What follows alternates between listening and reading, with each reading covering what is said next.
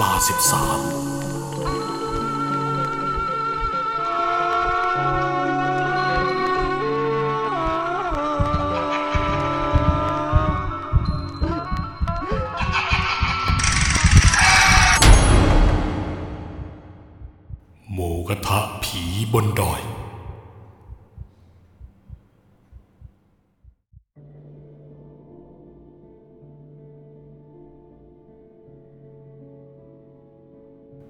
เรื่องนี้เกิดขึ้นเมื่อ 12 ปีที่แล้ว ที่ร้านหมูกระทะแห่งหนึ่ง ทางภาคเหนือครับ เคยเป็นร้านที่เจ้าของที่พักหลายแห่ง นิยมสั่งไปเสิร์ฟในนามของโฮมสเตย์ตัวเอง ก่อนที่จะเกิดเรื่องราวชวนสยอง ที่ทำให้ต้องปิดตัวลง ก่อนอื่นต้องขอแนะนำตัวเองก่อน ผมแชมป์นะครับ ในช่วงที่เรียนมหาวิทยาลัยปีสอง ผมได้ที่พักฟรีมาจากรุ่นพี่คนหนึ่ง เป็นที่พักแบบโฮมสเตย์พักได้จำนวนสามวันสองคืน เข้าพักได้สองคน โดยพี่เขาให้ผลว่า ติดธุระและถ้าหากเลยช่วงเดือนนี้ไป ก็จะหมดเขต จึงลองมาถามผมดูเพื่อผมจะสนใจ ผมจึงลองชวนเพื่อนสนิทอีกคน ที่ชื่อว่าโชค และโชคก็ไม่ลังเลใจ ที่จะเดินทางไปเที่ยวด้วยกัน เรานั่งรถทัวร์มาถึงจังหวัดนั้น และได้เหมารถโดยสารสี่ล้อขึ้นไปส่งถึงที่พัก และเท่าที่สังเกตมาตลอดทางละแวกนี้ไม่มีร้านค้าไม่มีสิ่งอำนวยความสะดวกใดๆ แต่บรรยากาศดีมาก และเมื่อเราไปถึง ก็ตกลงกันว่าในช่วงค่ำจะไปนั่งกินหมูกระทะกัน ซึ่งลุงกับป้าเจ้าของที่พัก ก่อนแนะนำว่าเดินออกจากที่พักไปทางฝั่งขวามือ จะมีร้านหมูกระทะเปิดอยู่ ลองไปกินสิ พอเกือบจะสองทุ่มผมกับโชคก็เดินออกมาจากที่พัก เรามองซ้ายมองขวา แต่ก็ไปสะดุดตาทางซ้ายมากกว่า เพราะเหมือนเห็นมีร้านอะไรเปิดอยู่ ดูจากแสงไฟเจิดจ้าออกมาแต่ไกลเราสองคนเดินกันไปเรื่อยๆ ระยะทางไม่ไกล และกลับพบว่ามีร้านหมูกระทะอยู่ตรงนี้ด้วย ก็เลยเข้าใจว่าลุงน่าจะพูดผิด ผมกับโชคเดินข้ามถนนและเข้าไปในร้านหมูกระทะ ที่ร้านไม่มีใครเลย แต่ในเมื่อมาถึงแล้ว ก็ต้องลองซะหน่อย เราจับจองที่นั่งฝั่งตรงโซนด้านนอกร้าน เพราะมุมนั้นมองเห็นวิวธรรมชาติได้ถนัดตา นั่งรอคนมารับออเดอร์อยู่นาน พอตะโกนเรียกก็มีเสียงตอบกลับมาว่ารอเดี๋ยวนะครับ สักครู่จ้าของเสียงก็เดินออกมา เขาเป็นเด็กเสิร์ฟผู้ชายวัยรุ่นผมหยิก ผิวขาวเหลือง และอีกคนเป็นผู้หญิงผมสั้นหน้าหมา ผิวขาวเหลือง หน้าตาคล้ายกัน คิดว่าคงเป็นน้องสาวเพราะดูอายุน้อยกว่าอีกคน เราสั่งหมูกระทะชุดใหญ่มาสองชุด พร้อมเครื่องดื่มอีกสองขวด ระหว่างรอได้ชวนกันไปเข้าห้องน้ำที่อยู่ด้านหลังร้าน แต่เนื่องจากห้องน้ำมีห้องเดียว ผมจึงขอเข้าไปก่อน นั่งไปสักพัก ก็เริ่มได้ยินเสียงคนร้องเพลงแนวร็อก เสียงน้องนั้นดีมาก พอเดินออกมาคุยกับโชคแกล้งแซวว่าเองร้องเพลงเหรอเมื่อกี้ ซึ่งโชคปฏิเสธบอกไม่ได้ร้อง แล้วโชคเองก็ไม่ได้ยินเสียงใครร้องเพลงด้วยซ้ำจึงหาว่าผมอ่ำผมไม่ได้ติดใจอะไร จากนั้นเป็นทีของโชคต้องเข้าห้องน้ำบ้าง ทีนี้ใช้เวลาประมาณสามนาที โชคออกมาจากห้องน้ำมันพูดกับผมทันทีว่าได้ยินแล้ว เสียงใช้ได้นี่หว่าเขาร้องเพลงเดียวกับที่ผมได้ยิน ผมก็ถามว่าทำไมเพิ่งจะได้ยิน และทำไมเมื่อกี้ ผมจึงไม่ได้ยิน ทั้งที่ผนังห้องน้ำมันก็ผนังเดียวกัน เสียงมันก็ต้องได้ยินพร้อมกันสิ จะมาได้ยินคนละรอบได้ยังไง พอลองเดินเข้าไปข้างในพร้อมกันทั้งสองคน ไม่ถึงสิบวินาที เราทั้งสองต่างได้ยินเสียงคนร้องเพลงอีกครั้ง ผมจึงแซวข้ามผนังไปว่า เสียงดีแบบเนี้ย ไม่ไปประกวดเลยนะน้อง แต่เขาดันถามกลับมาแบบดุดดันว่ามึงว่ายังไงนะ เรารีบวิ่งออกมาจากห้องน้ำอ้อมไปด้านข้าง ซึ่งเดาว่าน่าจะเป็นตรงจุดบริเวณที่เอาไว้ทำฐาน เติมเตาให้ลูกค้า ใจตอนนั้นคิดอย่างเดียวแค่อยากเห็นหน้าคนร้อง ไม่ได้โกรธคำพูดที่เขาตอบกลับมาอะไรเท่าไหร่ แต่พอเดินเลียบไปดูต้นเสียง พบเพียงความว่างเปล่าเท่านั้นครับ แล้วตอนนั้นก็มีเด็กในร้านเดินเข้ามาถามว่า พวกเราทำอะไรกันอยู่ตรงนี้ด้วยท่าทางไม่สู้ดี เออ มาทำอะไรกันตรงนี้ครับ หมูกระทะทั้งสองชุด ผมเอาไปเสิร์ฟไว้ที่โต๊ะแล้วนะครับ โอเคครับน้อง คือเมื่อกี้ตอนเข้าห้องน้ำอะ พี่ได้ยินเสียงคนร้องเพลง แล้วเขาไปไหนแล้วล่ะน้อง ไม่มีนะพี่ ทั้งร้านน่ะ มีกับผมกับน้องสาวนี่นะครับ หลังจากน้องเขาปฏิเสธมาอย่างนั้น เราก็ไม่อยากไปซักไซไล่ความ เพราะไม่ใช่สาระสำคัญอะไร ผมกับเพื่อนเลยกลับไปนั่งที่โต๊ะพอมองดูภายในร้าน ก็ยังเงาเงาเงียบเชียบ ไม่มีนักท่องเที่ยวมานั่งแม้แต่โต๊ะเดียว แต่เราก็เริ่มพิสูจน์ด้วยการกินมูกระทะ และเริ่มฟินกันมากตั้งแต่คำแรก หมูนุ่ม น้ำจิ้มอร่อย เราก็กินกันเกือบหมดไปชุดแรกกำลังจะต่อชุดที่สอง แต่ปรากฏว่าเห็นอะไรบางอย่างในร้านมันผิดปกติ เราสองคนก็เลยไปเห็นมีคนกลุ่มหนึ่ง ซึ่งนั่งอยู่ตรงจุดอับของร้าน ซึ่งมันนั่งกันตั้งแต่เมื่อไหร่ก็ไม่รู้ พวกเขานั่งกันอยู่เฉยๆ ไม่สั่งมุกทะ ตรงที่เขาทั้งสี่คนนั่งอยู่ ก็มืดสนิท ไม่มีแม้แต่แสงไฟ เฮ้ย ไอ้แชมป์เอ็งเห็นต้นนั้นไหมวะ เขามากันตั้งแต่ตอนไหน แล้วทำไมไม่สั่งอะไรเลยวะก็นั่นน่ะสิ ก็อาจจะไปห้องน้ำกันละมัง้งตรงนั้นเมื่อจะตายจบคำของผม น้องเด็กเสิร์ฟผู้ชาย ก็เดินเอาเตากับกระทะ ไปตั้งวางไว้บนโต๊ะของคนกลุ่มนั้นในทันที เราก็หันมาคุยกันอีกว่า ตามจริงเขาสั่งเอาไว้แล้ว ก็ปล่อยผ่านไป นั่งคุยกันสับเพเฮระจนกระทั่งความสงสัยไม่เยือนอีกครั้ง ไฟตรงจุดที่คนทั้งสี่นั่ง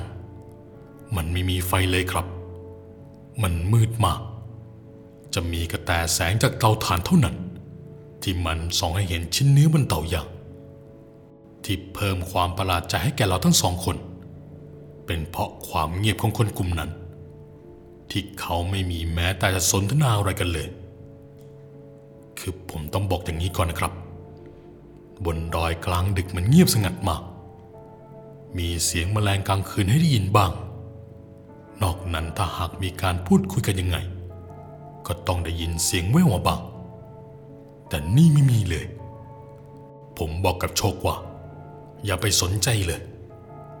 แต่โชคกลับไม่คิดเหมือนผม โชคมันบอกกับผมว่า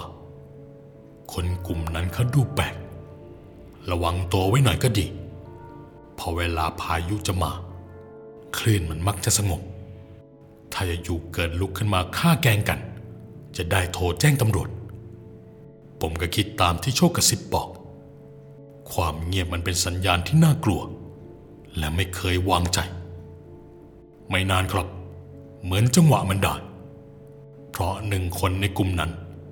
เขาลุกขึ้นมาชี้หน้าต่อว่าผู้ชาย ที่นั่งอยู่ฝั่งตรงข้ามผู้หญิง ที่ดูแล้วน่าจะเป็นแฟนกัน มึงคิดว่ากูโง่ใช่ไหม คิดว่ากูโง่ใช่ไหม พี่พี่นั่งลงคุยกันดีๆมึงแอบเล่นชู้กับเพื่อนพี่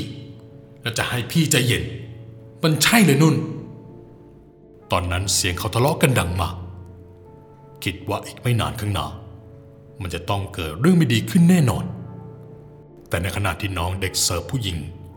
ก็เดินมาที่โต๊ะแล้วบอกกับผมว่า อยากได้อะไรเพิ่มก็ให้เรียกได้ตลอด สักพักผู้ชายคนนั้นก็เดินดุมๆออกจากร้านทิ้งให้สามคนนั้นนั่งอย่างเส้นกระต่าย โชคมองตามผู้ชายคนนั้นไป ก็เห็นว่าเขาขึ้นไปนั่งค่อมบนมอเตอร์ไซค์ด้วยท่าทีหงุดหงิด จังหวะนั้นรู้สึกว่าพายุ เริ่มสงบลงแล้ว เพราะแฟนของเขาเดินเข้าไปคุยด้วย และพยายามกอดผู้ชายคนนั้นไว้ ซึ่งผู้ชายคนนั้น ก็ดูมีท่าทีสงบลงนะครับ ผมกับโชคถอนหายใจโล่งอก และโชคได้ปีกตัวเข้าไปห้องน้ำอีก ผมก็โอเค สักพักผู้หญิงคนนั้นก็เดินกลับมานั่งที่โต๊ะ ตอนนั้นฝ่ายชายก็เดินตามมานั่งที่โต๊ะ ผมมองตามไปแบบหวาดระแวงและพยายามกวักมือเรียกน้องในร้านให้มาเช็คบิน เพราะบรรยากาศมันไม่โอเคแล้ว ซึ่งน้องเขาก็เดินมาเช็คบินผม ก็จ่ายเงินสดไปเป็นแบงค์พันนั่งรอโชคและเงินทอนด้วยความหวาดระแวงผมเหลือบมองโต๊ะนั้นอยู่เป็นพักๆสักพักก็เหมือนพวกเขามีปากเสียงกันอีกครั้ง คราวนี้แย่กว่าเก่าครับ เพราะชายคนที่ออกอาการหึงหวงแฟนสาว เขาควักปืนออกมาจากด้านหลังของกางเกงแล้วยิงเพื่อนผู้ชายคนนั้น จนล้มลงจากเก้าอี้ จากนั้นก็ยิงผู้หญิงที่นั่งตรงข้างชายคนนั้นด้วย ส่วนแฟนสาวกำลังจะวิ่งหนีออกจากร้านก็ถูกเขาตามไปยิง จนเธอขานเข้ามาขอความช่วยเหลือตรงจุดที่ผมนั่ง นาทีนั้นเด็กเสิร์ฟก็วิ่งกันชุลมุน ส่วนผมหยิบมือถือ วิ่งอ้อมไปหลังร้านเพื่อไปตามเพื่อน และโทรแจ้งตำรวจ แต่มือถือกลับไม่มีสัญญาณ จากนั้นผู้ชายที่ฆ่าแฟน ก็เปลี่ยนมาล่ยิงเด็กเสิร์ฟในร้านแบบบาคลั่งผมขอได้ให้โชครีบเปิดออกมา พยายามกระแทกประตู แต่พอเปิดไปดู ก็เห็นโชคนั่งเอามืออุดรูหูทั้งสองข้างและหลับตาปี ไอ้โชค เกิดเรื่องแล้ว พวกนั้นเขายิงกันตาย เอ็งรีบออกมา เอ็งรีบออกมาเร็ว โชคเนื้อตัวสันเทาบอกกับผมเมื่อคำเดียวว่า มันไม่ใช่เสียงคน เพราะเสียงคนร้องเพลง มันดังเหมือนมีคนมาร้องอยู่ที่ข้างหูจริง ๆ ตอนนั้นผมหูดับ รีบดึงโชคขึ้นมา และมื่อวิ่งออกไป ก็ตัดสินใจอ้อมทางที่เป็นจุดเผาถ่าน นาทีนั้นผมไม่คิดว่าตัวเองจะตาฝาด ผมเห็นเต็มสองตาว่า มีผู้ชายร่างท้วมดูท่าทางไม่สมประกอบกำลังกระโดดโลดเต้นอยู่ตรงนั้น แต่สีหน้าของเขาทำให้ผมกับโชคแทบบาดวงตาทั้งสองข้างถลนออกมานอกเป่า ร่างกายมีรอยบอบช้ำจากการถูกทำร้ายรู้ทันทีว่าเขาคือเจ้าของเสียงที่โดชมเพบปากของเขา ยังคงร้องเพลงนั้นไม่หยุด และโชคก็เหมือนสติแตกครับ ผมตบน้าบอกให้ตั้งสติ หลังจากนั้นเราก็มองหาประตูทางออกจากร้าน โดยที่สายตาเจ้าของผมและโชคนั้น จับจ้องไปยังมุมอับของร้าน เราพบว่ากลุ่มทั้งสี่คนกำลังนั่งกินหมูกระทะอย่างเงียบๆอยู่ และที่ผมเห็นมีคนถูกไล่ยิงกันจนตายนั้นมันคืออะไรกัน เราสองคนหันมาหากันแบบไม่ได้นัดหมาย เป็นอันรู้กัน แต่จู่ๆมันมีมือมือหนึ่งมาแตะที่บ่าแล้วถามว่า พี่ไม่เอาเงินทอนเลยค่ะ ผมจำเสียงได้ว่า เป็นเสียงน้องเด็กเสิร์ฟทั้งสองคน ก็ดีใจมาก ผมถามว่าน้องไม่ถูกยิงใช่ไหม น้องตอบหนูกับพี่ชายโดนผีหลอก ส่วนโชคปรามว่าอย่าเพิ่งถาม รีบออกจากที่นี่กันเถอะ ผมจึงหันไปบอกน้องว่า พี่ให้ทิปน้อง เอาไปเลย แต่ขอร้อง ช่วยเดินไปส่งพี่ที่โฮมสเตย์ได้ไหม ไม่ทันขาดคำน้องทั้งสองก็จับมือเรา พร้อมวิ่งนำหน้าไป นาทีนั้นชุลมุน พอใกล้จะถึง ผมเริ่มรู้สึกว่ามีน้ำเหลวๆชุ่มๆ อยู่ที่ฝ่ามือของน้องเขา พอก้มมอง ผมก็เห็นว่าเป็นเลือดเต็มมือของน้องทั้งสอง และเมื่อน้องหันกลับมามองผมกับจะโชก ทำให้เราช็อกจนตาค้าง เพราะน้องทั้งสอง มีสภาพเปลี่ยนไปจากเดิม เหมือนสภาพคนที่ตายไปแล้ว ตามตัวมีร่องรอยจากการถูกยิง และใบหน้านั้นเขียวค้ำบวมฉุกที่ฝ่ามือมีเลือดไหลออกมาไม่หยุด น้องหันมายิ้มและพูดกับเราว่า พวกเรามาส่งถึงที่พักแล้ว ขอบุญให้เราด้วยนะ ผมกับโชครับปากว่าจะทำบุญไปให้ จากนั้นก็วิ่งไม่ออกนะครับเพราะทั้งขาแข็ง ทั้งความกดอากาศหนาวสถานที่ที่ทำให้เริ่มหายใจไม่อิ่ม ในคืนนั้นเรารู้สึกประอึดประอมเหมือนจะไม่สบายร่วมด้วย เช้ามารู้สึกเหมือนท้องเสีย ผัดกันเข้าห้องน้ำตลอดเวลา พอเริ่มดีขึ้น เราก็เดินออกมาถามลุงเจ้าของที่พัก ด้วยอาการไม่พอใจที่แกแนะนำให้ไปกินร้านหมูกระทะผีสิงลุงถามว่าเดินออกมาจากโฮมสเตย์แล้วทำไมไม่เลี้ยวขวา พวกเองเลี้ยวซ้ายไปทำไม ทางนั้นมันมีตะผี ลุงบอกว่าให้ไปกินร้านขวามือนะหมูกระทะมีเปิดอยู่ร้านเดียว แต่บังเอิญว่าเห็นร้านนั้นซะก่อน ก็คงเป็นดวงให้ต้องเจอแหละครับ ผมก็เลยเล่าไปว่าเจออะไรกันมา หลุงตกใจมาก ไปเรียกป้ามาฟังด้วย ทั้งสองคนจึงยอมเล่าให้ฟังว่า ย้อนไปเมื่อสิบปีก่อน หมูกระทะเจ้านี้ดังมากหลายที่พักก็เอาจากตรงนี้ไปขายลูกค้า แต่แล้ววันหนึ่ง มีกลุ่มคนสี่คน เป็นชายสองหญิงสองนั่งกินหมูกระทะแล้วเกิดมีปากเสียงกัน ราะจับได้ว่าเพื่อนแอบเล่นชู้กับเมียตัวเอง บันดาลโทสะควักปืนมายิงคนในโต๊ะตายไปสามแล้วตามไปยิงคนที่มาห้ามก็คือสองพี่น้องเด็กเสิร์ฟหลังจากนั้นลูกชายเจ้าของร้านได้เป็นคนสติไม่สมประกอบ ก็ถูกทำร้ายจนตายคาเวทีโฟกสองด้วย และเขาก็ยิงตัวเองตายตาม ผมถามว่าลูกชายเขาหน้าตาเป็นยังไงลุงบอกว่าเป็นชายทุ่มถ่วง ชอบร้องเพลง บางคืนพ่อก็พาลูกชายออกมาร้องเพลงกับน้องตีที่จางแล้วคืนนั้นคงเป็นคราวสวย สุดท้ายเจ้าของร้านไปต่อไม่ไหว เพราะตนคิดถึงลูกชายไม่ได้ ต้องยอมปิดกิจการ และหลังจากนั้นเป็นต้นมา มีนักท่องเที่ยวมาพักโฮมสเตย์ของลุง เขาเห็นว่าร้านหมูกระทะร้านนี้เปิดอยู่ พวกเขาก็เดินเข้าไปตอนนั้นช่วงหนึ่งทุ่มพวกเขาก็ได้เจอคล้ายกับพวกผม แต่ว่าหนักหน่อยก็ตรงที่เห็นวิญญาณลูกชายเจ้าของร้าน มาปรากฏตัวแรบลิ้นปิ้นตาอยู่ใต้โต๊ะในขณะที่กำลังนั่งกินอยู่ วันนั้นนักท่องเที่ยววิ่งกระเจิงแถมยังถูกเด็กเสิร์ฟในร้าน วิ่งไล่ตามแต่พอไปถึงหน้าโฮมสเตย์ของลุงวิญญาณตนไหนก็ไม่กล้าเข้ามาแล้ว ราะที่นี่มีสารพระภูมิคอยดูแลครับ ลุงว่าอย่างนั้น หลังจากฟังเรื่องราวทั้งหมดจากลุงป้าเจ้าของที่พัก เราสองคนตัดสินใจย้อนกลับมาดูว่า ตอนกลางวันร้านนี้จะมีสภาพอย่างไร พอไปถึง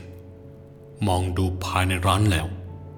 มันเหมือนไม่ได้เปิดให้บริการมานานแล้ว ตามที่ลุงป้าบอก ของทุกอย่างในร้านมันไม่มีอะไรเลย มันโล่งเตียนไปหมด แถมยังมีคราบเลือดที่ตอนนี้เป็นรอยดำๆแห้งเกลอะกลังไม่มีการทำความสะอาดให้ครบทุกจุดด้วย เราย้อนไปดูโต๊ะที่เรานั่ง มันก็ยังอยู่ที่เดิม มีทุกอย่างที่สั่ง พอจะเงยดูในกระทะมองเห็นเป็นหมูชิ้นเขียวๆที่สุกแล้วกองอยู่บนกระทะจำได้ว่ากินไปชุดเดียว ส่วนหมูที่อยู่ในชาม มันน่าจะแปลกที่กลายเป็นหมูหมักสีเนาๆที่กำลังโดนแมลงวันตอมแถมมีหนอนเยอะเยะเต็มชามไปหมด ภาพบนโต๊ะมันทำให้เราสองคนพากันอ้วกออกมา พร้อมอุทานออกมาว่า กินหมูเน่าเข้าไปได้ยังไง แต่แล้วทันใดนั้นเองครับ เราได้ยินเสียงดังออกมาจากข้างในร้าน จุดที่เป็นเหมือนห้องไม้สี่เหลี่ยม ทั้งที่มันมีโซ่คล้องไว้ด้านนอก เสียงมันเหมือนมีใครทำอะไรดังปึ้งปัง มันเป็นไปได้หรือครับ ไม่ใช่คนอย่างแน่นอน พวกเราจึงรีบวิ่งออกมาในทันที พอกลับมาถึงกรุงเทพ เราก็เล่าให้เพื่อนรุ่นพี่ฟัง แกบอกว่ารู้นานแล้วว่าแถวนั้น มีคนฆ่ากันตาย ถึงไม่อยากไป ก็เลยเอาที่พักฟรีให้ผมไปแทน พอผมได้ยินแบบนั้น มันไม่คำนะครับ ผมโกรธเขามา ต่อว่าเขาไป และตัดขาดไม่เคยคุยกันถึงทุกวันนี้ และเรื่องราวทั้งหมด ก็จบลงเพียงเท่านี้